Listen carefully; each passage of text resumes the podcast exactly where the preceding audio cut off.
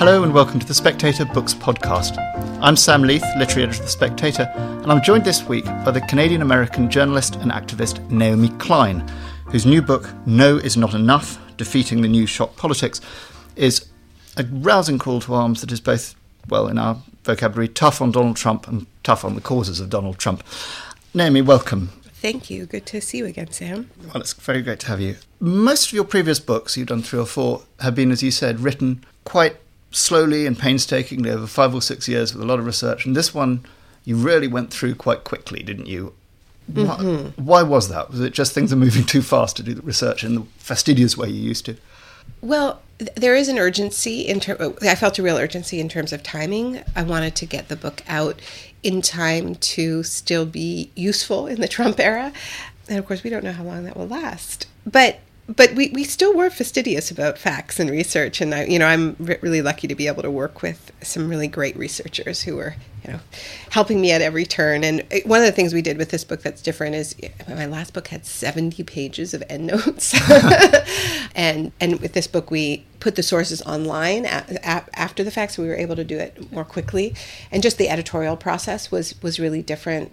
My primary editor who lives in in Toronto Louise Dennys who I've been working with since No Logo 20 years ago almost basically moved into my house and we edited it together.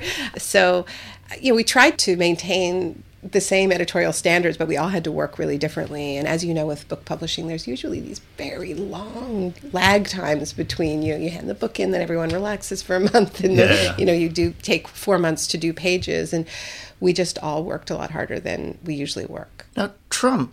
Book publishers are slackers. They are. They are. so are authors most of the time. True. Now, Trump seems to me he's almost like the kind of perfect Naomi Klein villain. You know, he's he's all about a brand. He's a sort of extreme climate change denier. He's absolutely embedded, and all the people around him are embedded in you know what you describe as the shock doctrine, the sort of neoliberal you know wait for disaster and then exploit it thing. You do like to quote Machiavelli a lot. yes. But and yet you sort of say in the book that you didn't quite see him coming, or didn't quite see him coming in the same way, when the way he did. Why was that? Do you think? I mean, I don't think that I saw branding going quite as far as it's gone when I wrote when I wrote No Logo. I mean, for Donald Trump, it's clear that the presidency is the ultimate brand extension. Not only is he not divested from, from his branding empire, he's expanding it very ambitiously.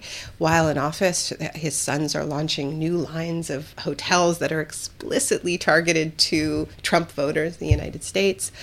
And, you know, they're increasing fees at the at the clubs and and um, it's just extraordinary how naked the whole thing is.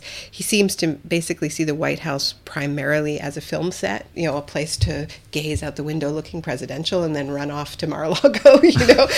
so you know, when I wrote No Logo, you know, at the end of that book, it, it sort of introduces tentatively this idea that, you know, some people even think that we should all be our own brand. You know, the idea that human beings are brands. I mean, that was a relatively new idea. So this has all moved, yeah, faster than, than I foresaw. But I guess having spent a lot of time researching this shift in corporate culture where companies really rejigged how they operated, how they thought about themselves, so that they were not in the business of producing products, but producing images and ideas. That research came in really handy in terms of understanding what Trump is doing and the nature of his conflicts of interest, because I think a lot of the analysis was sort of focused on just kind of like, well, is he trying to sell more products? And it's much more than that right? Like yes, you say you can't kind of unstir it in that way. No, it, it's so it, because when you're selling, when your business is is not building a building but building a brand, and then selling that brand to other people who build buildings, which is what Donald Trump's business model is. What it means is that every time you and I say the word, word Donald Trump, every time we discuss it, the whole infrastructure of political coverage is now swallowed up in the project of building Trump's brand. We are confirming his power just by talking about him, which is which then increases his brand value. And brand value is something that's totally ephemeral and can really increase in, infinitely, right? So as we do this, his sons go off and think, well, maybe we could charge a bit more. so it's, it's, a bit of a catch 22 for journalists. it is. We can't quite get away from it one of the very interesting things you say in the book is you, you connect Trump and wrestling as this this sort of almost basic trope. Can you talk a bit about how you how you do that? How you see that coming out? So I think one one of the things that's really tricky about Trump is that he's not he is not playing by the rules of politics.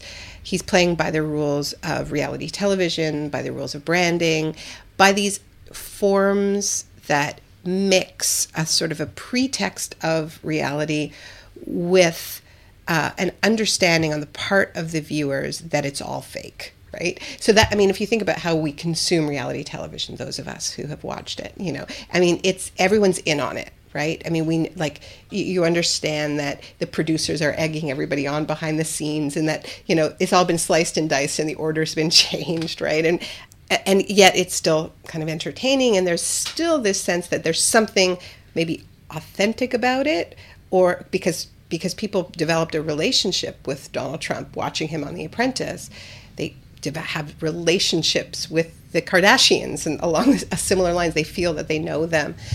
And wrestling is another one of these strange fake realities right? Where the viewers understand it's all rigged it's all decided before who's going to win and that somehow makes it more enjoyable right and so trump you know, a lot of people don't know this, but Trump is in the WWE Hall of Fame. He has appeared in the ring at least eight times as himself and performing Donald Trump the billionaire like he'll shower the, the crowd with dollar bills and and pound uh, some other billionaire you know i mean or cnn put, most recently you know. Right and that that image came from the battle of the billionaires that he had staged with vince mcmahon who's head of wwe and i mean this is trump is so much a part of wrestling culture that he actually appointed vince mcmahon's wife linda mcmahon to head up his, uh, his the, the office of small business and enterprise. So yeah, but I think he used all the tricks of the trade of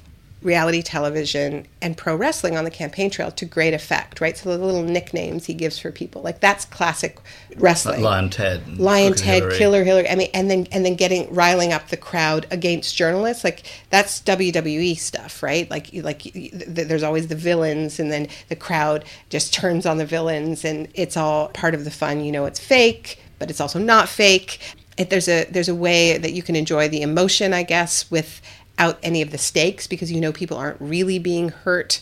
And so, yeah, he's he did it on the campaign trail to great effect, and he's continuing to do it in office.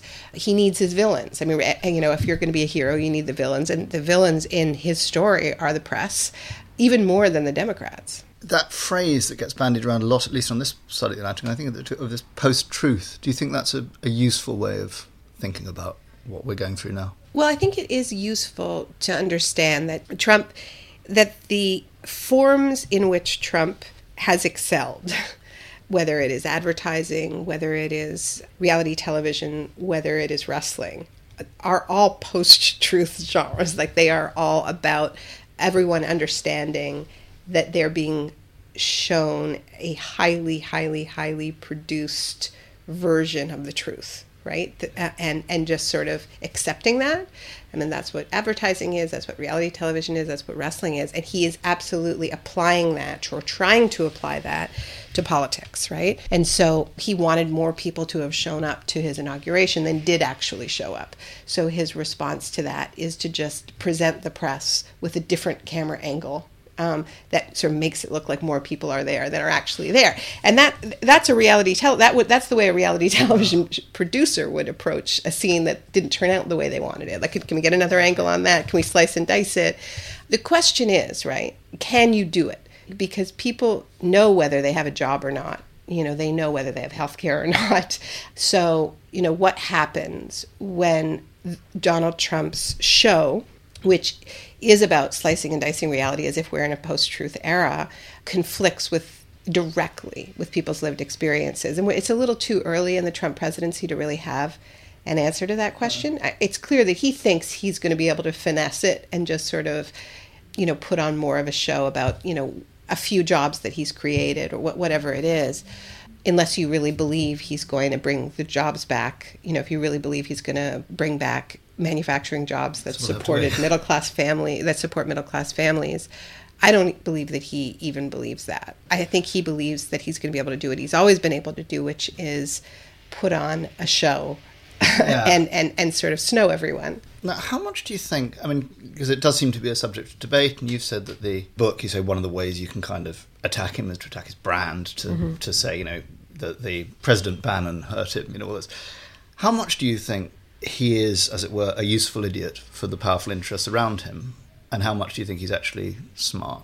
So, I mean, this question of whether or not he is smart, you know, enough to understand the use of the show is I, like, I don't think you have to be that smart to understand.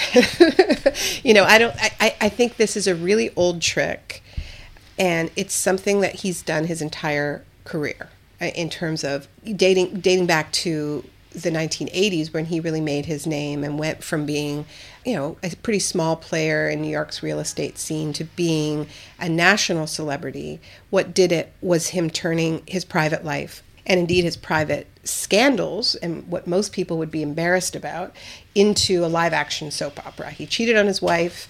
He, you know, he had an affair with a woman named Marla Maples, and rather than sort of being ashamed of that about being caught, he fed it. He fed stories to to the tabloids. He was in the press every single day, and he loved it. And he, as he said to an interviewer at the time, the show is Trump, and it's sold out everywhere. Right. Yeah. So I think he has understood from the earliest moments of his career that there is value in sort of feed, feeding you know red meat to the press and that it's very useful in terms of distracting from things you don't want them looking at, right? I mean, this is a man who has had many bankruptcies, you know, under his belt, and he's always responded to the unsoundness of his business model by putting on some kind of distracting show. You know, in the book, I describe what he did when his casinos in Atlantic City were on the verge of bankruptcy and he was about to lose his investors and his, his bankers. He invited them all to Atlantic City and came out to the theme song of Rocky with satin shorts and boxing gloves on and punched through a paper wall and said, I'm back. Right? So he hadn't fixed his business, but I mean, he really does believe that he can distract. yeah. So the question is, can he do that with the American economy? You know, I think he thinks he can. So yes, I believe, I do believe that Trump believes that his constant tweeting and things that the sort of pundit class is horrified by is a useful distraction from parts of his policy agenda that don't bear scrutiny, that are in fact in diametrical opposition to how he campaigned. And I think that Mitch McConnell and Paul Ryan understand that even better than he does, right? Because he, you know, they, they have policies that are actually not popular. They've seen the polling. You know, they know that people want health care. They know that, you know, getting rid of the estate tax is not, you know, while it's while very popular with the rich is not a popular policy. And and Trump has become you, you can call him a useful idiot. He's certainly a useful show for the Republican economic project. You know, they may get through the deepest tax cut since Reagan, with almost no scrutiny because all eyes are focused on, you know, whatever the latest tweet scandal is, how long he shook a world leader's hand, and indeed the Russia investigation. Yeah. Nothing can compete with that. No. And part of this book is obviously it's not just a sort of this is what's wrong with Trump and his project, but is this is how people on the left should organise to resist, or in fact, yeah. all people in your eyes should be organising to resist. And I'm thrown back a bit to one of the really striking things about No Logo when you wrote it. You said that you came politically of age, unless I misrepresent you, through that period when what got called PC or politics of representation and identity was very important. And you said, you know, we missed a trick. We were arguing about what we should call things. We should argue about the right words for things. And the material base, you know, in Marxist terms, was massively shifting and corporatizing, and the jobs were being outsourced, and that you know, you suddenly went, mm, we've woken up and the rug has been pulled out from under us. We seem to be living through a phase in which the politics of identity is kind of back. Do you think that's something that's dividing the left? I think that there is still this really strangely ahistorical debate that goes on about whether or not everybody should focus on class and economics or identity, as if you can separate racial injustice, gender injustice from an from from an economic context, and so I am arguing against a certain kind of identity politics, which is all about let's change the representation of people at the top of society. Let's have more women and people of color at the highest reaches of power in office, you know, in, in, in boardrooms, while simultaneously not offering very much at all to close systemic gaps. So I'm, you know, I, I think, you know, I think our institutions should represent our countries, you know, our societies. Of course, they should at every level. Our universities, our media, and and and, and, politics, and generally do a spectacularly poor job of doing so. And, it, and and I don't think that those. I think when when we do win battles for better representation, I don't think that they're simply symbolic victories. Like I think having an African American president for eight years was tremendously important to a, a, you know entire generation of people who expanded their imaginations about what was possible.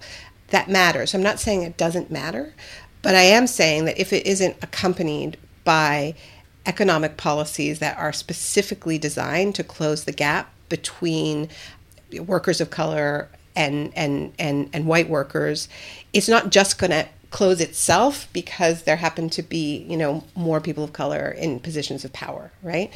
And I think that this kind of trickle down identity politics is what the Democrats have been offering for a long time, and that sort of analog to the trickle down. Well, I, and I think I, I think it works about yeah. as well, you know, and and so I think that there's been. Uh, you know, I think it's part of why a lot of people have checked out from politics because it isn't actually meeting their needs. So you can have, you know, more. You can have a this big celebration of having the first, the potentially the first president, women pr- president of the United States, and have at the same time have have that that candidate have very little to say to women workers who are overwhelmingly the ones in low wage precarious jobs and indeed, Hillary Clinton has been opposed to the movements calling for a living wage, a $15 an hour living wage.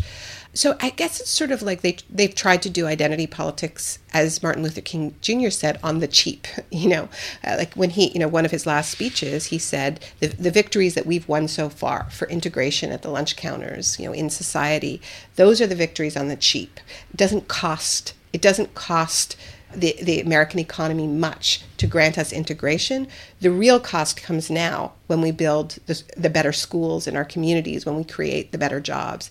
And that's the unfinished business of liberation because that, you know, he that second part really was interrupted by the neoliberal revolution yeah. and the dismantling of the public sphere. Another thing that's changed since you know you started writing about logos and branding and this sort of thing is that there used to be a thing that the visibility of a brand was what made it vulnerable, mm-hmm. and that the visibility of political messages made yeah. it vulnerable. I mean, how much is that disrupted by the fact that now it's not like there's a big political ad campaign you can mock because they're micro targeting swing voters through Facebook, you know, and this huge accumulation of data. Is there a way to disrupt that? Well, yeah, I think it's a good, really good question because, well, I think there's there's two issues around: are we talking about corporations or are we talking about the Trump brand, right? And and I mean he is a corporation, but I mean one of the things that happened while I was writing this book was was Pepsi put out that ridiculous ad sort of appropriating the imagery of Black Lives Matter, and it was like give the world, yeah, yeah. give, give like a protester hands a cop a, a diet pep. But what was interesting about it is that it was a bit of a throwback to the sort of advertising we we saw a lot of in in the 90s of sort of appropriating revolutionary imagery but you know within two hours of this ad coming out there there was like hundreds of of parodies and uh, uh, that had been produced online but and you know they had to apologize and all of that. So the speed with which you can mess with so you're quite optimistic like about social media. Well but, I, but I think that but, but I think your point is really good in that just because that's happening it's happening within a bubble, right? It's happening within a bubble largely of people who agree with you, and you can have the illusion that you're have that you're really changing things, but but you're you're really speaking to yourself. So I think you know Trump's brand has been jammed very effectively, but largely within the bubble of people who are, who oppose Trump. Whereas within the, the pro-Trump bubble, they're doing their own. I mean, yeah. that CNN a uh, meme that, you know, that caused all the, all the uproar. That was produced by a Trump supporter, and that was their version of ad busting, right? Putting the CNN logo yeah. on Vince McMahon's face and pounding the hell out of it, uh, right? so it's not clear whether the I mean, it's clear that everybody's doing it, but it's not clear that we're reaching outside of our of our bubbles. And I think you know I think there are ways of, of, of damaging the Trump brand, given his outrageous decision to continue to profit from his entire business model and to expand it while while he's president and we are starting to see that. I live in Toronto, and, and the Trump Tower in our city, which has been quite sort of plagued with scandals, just announced that they are de-Trumping themselves and taking the, the, the big giant Trump letters off the building. And you know, I think if this started to happen, you know, from Manila to you know Dubai, it would really it would really piss him off. It would piss him off, and that any that's good in and of itself, I think. But ultimately, you know, I think the only thing that is going to be meaningful in defeating not just Trump, but the politics that produced him is not attacking his brand, but actually ha- progressives having a better product to compete with it, yeah. if you will. And speaking of reaching inside bubbles and outside bubbles, I mean, there are a number of readers of this magazine and a few contributors who, you know, believe that anthropogenic global warming is a crock and that neoliberal policies, you know, there is no alternative how would you? And they'll still believe that were, when they're like underwater. they might do. I mean, is your position that there's no talking to these people, or do you believe, you know, you have to put them in and sort of just say these are the basket of deplorables. We aren't going to win those guys round, or do you think there's a way of, you know, making your case to them? I don't think I'm the best person to make the case to them. I think some people are, are, are reachable. It really depends on how entrenched their identities are in protecting the economic worldview that is in conflict with climate change. Like, I, I don't believe what is f- fueling climate change denial on the right, and it is overwhelmingly on the right. Like, there are almost no people on the liberal and left side of the spectrum who deny climate change anymore. So, there's this incredibly close and tight correlation between hardcore belief in in laissez-faire economics, okay, the idea that the market can do no wrong and that we should all step out of the way, and a denial of the reality of the of the overwhelming scientific consensus that that climate change is happening. So why is that, right? And the argument that, that I that I that I make is that. Um, the two the two facts are or you know, the two the, the two realities are irreconcilable. Like if if climate change is real, and it is, then of course we have to intervene in the market. This is a spectacular market failure. Not only do we need to regulate corporations and tell them that they have to get off fossil fuels in, in, a, in a huge hurry, and by the way, market based solutions like cap and trade are not going to do what we need to do as quickly as we need to do by any stretch of the imagination. We also need massive investments in the public sphere.